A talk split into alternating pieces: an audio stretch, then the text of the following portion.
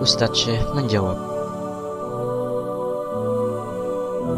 yang jelas Bapak Ibu, kesehatan memang perlu dijaga, tapi jangan sampai kamu menjaga kesehatan tapi melanggar Allah. Sebaik-baiknya wanita itu yang malu diperhatikan orang.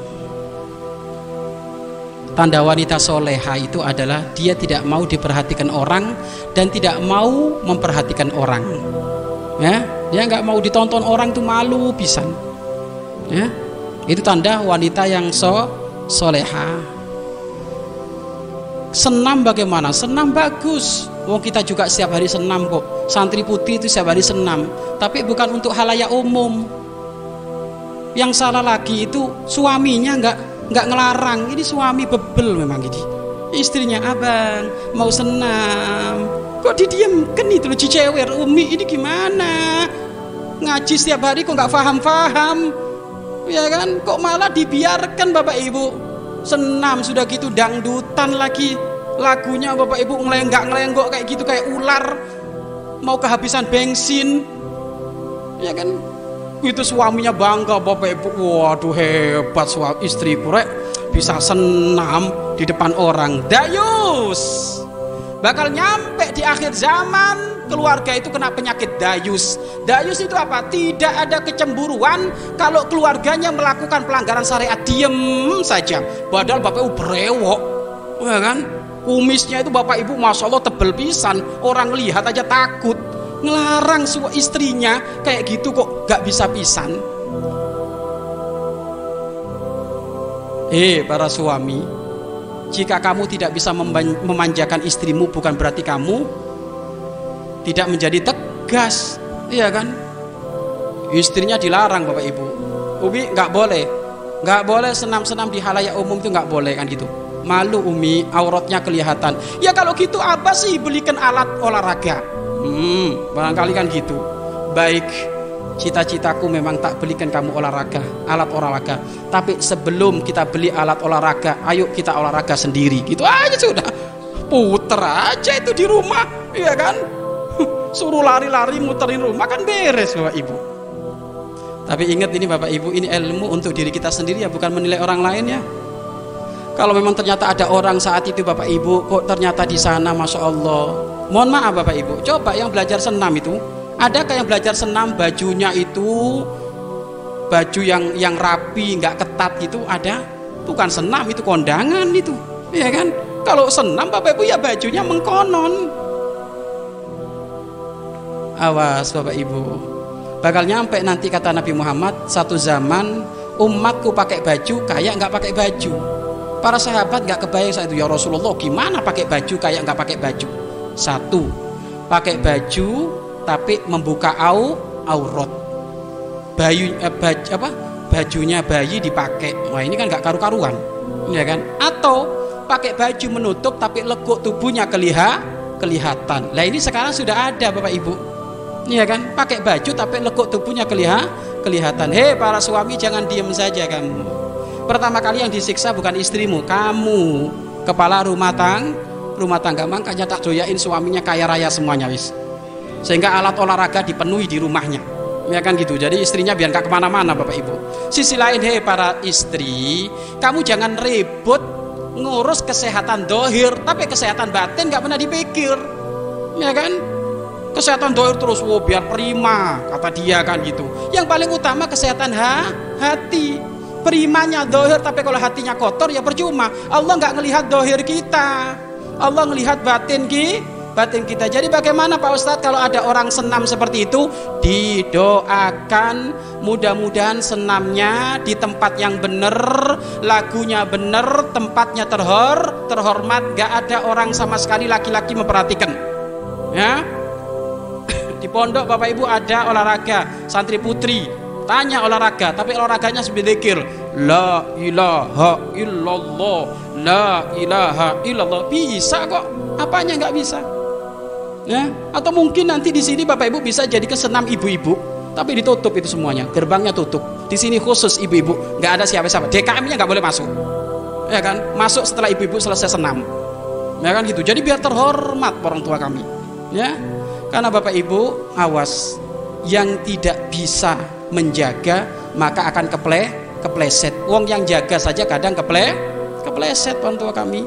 Jadi bagaimana tidak dianjurkan jika olahraga seperti itu, jika senam seperti itu tidak dianjurkan, bahkan kalau sudah terjelas bisa menjadikan sebab fitnah, haram.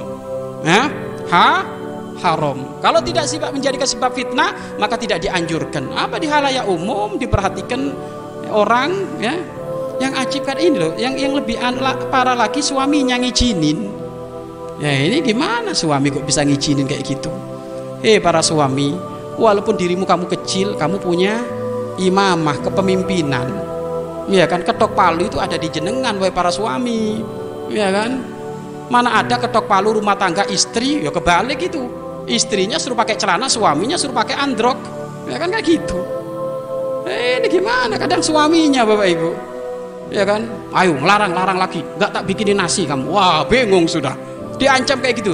Umi mau ngancam saya nggak bikin nasi? Umi di luar sana yang daftar mau bikin nasi saya banyak, sampai 4 jatahnya kan gitu.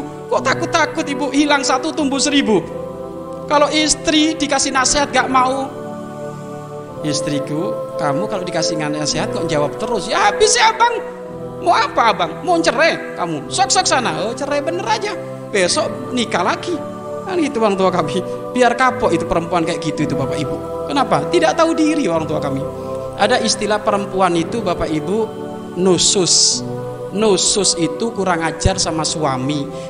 Wahai suami tidak boleh memberikan nafkah kepada dia. Bahkan kalau keterlaluan dipukul nggak apa-apa. Nusus kurang ajar sama suami. Kalau dikasih nasihat bengkeng ngeyel.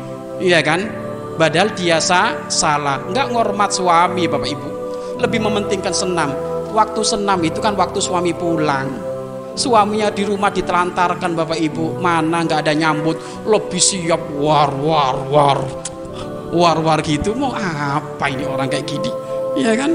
Tapi ingat, kalau melihat orang yang seperti itu tidak boleh mencaci maki, didoakan ya. Makanya ini barangkali ada yang petugas desa, mohon petugas desa, boleh program-program olahraga itu tidak apa-apa, tapi jangan sampai malah menjadikan sebab bermunculan fitnah, aurat-aurat terumbar ya. Sudah cukup apa nggak cukup tah?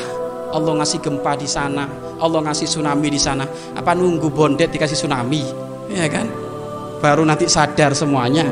Kalau hitung-hitungan mau tsunami-tsunamian, sini itu paling gede, ibarat daya dobraknya air laut itu. Apa nunggu kayak gitu baru Allah kayak gitu. Nah, kata Zainuddin MZ bagaimana?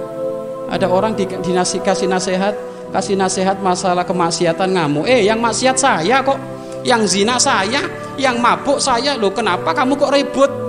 Ya kan? Memang yang maksiat kamu, yang zina kamu, tapi maksiat zina itu kan dosa. Kalau kamu sudah pelaku dosa, Allah marah. Kalau sudah Allah marah, Allah akan menurunkan bencana. Yang kena bukan kamu saja, semuanya orang kena. Semuanya orang kena Bapak Ibu. Kalau di desa ada pelaku maksiat, mungkin sekali Allah akan menurunkan azab, menurunkan musibah dalam desa tersebut. Yang kena bukan hanya orang ahli maksiat saja, orang yang ahli sholat pun kena. Hanya hitung-hitungannya beda. Kalau ahli sholat kena, itu memang pengangkatan derajat. Tapi orang yang ahli maksiat kena, itu memang azab dari Allah. Jadi sudah jelas, hal-hal yang kayak gitu dihindari. Doain saja Bapak Ibu, mudah-mudahan Al-Bahjah punya tempat senam khusus ibu-ibu. Tapi masuknya bayar, jangan gratisan baik, ya kan gitu. Jadi ibu di situ boleh wis, mau 1 jam 2 jam boleh nanti. Dulu kan kita sudah punya kolam renang khusus ibu-ibu, ya kan. Jadi pagi sampai sore khusus ibu-ibu. Bapaknya kalau mau renang malam jam 12, ya kan gitu. Ini kan nggak apa-apa, memang harus ibu. Syariat Islam tidak membatasi, tapi syariat Islam memberikan batas-batas di dalam mengerjakan agar supaya tidak ada pelanggaran syariat Islam. Insya Allah lah, nanti kita fasilitasi orang tua kami. Maka di pesantren kami ini Bapak Ibu harus ada olahraga khusus untuk santri putri, ya kan? olahraga khusus untuk santri putra dan semuanya terhormat. Wallahu a'lam bishawab.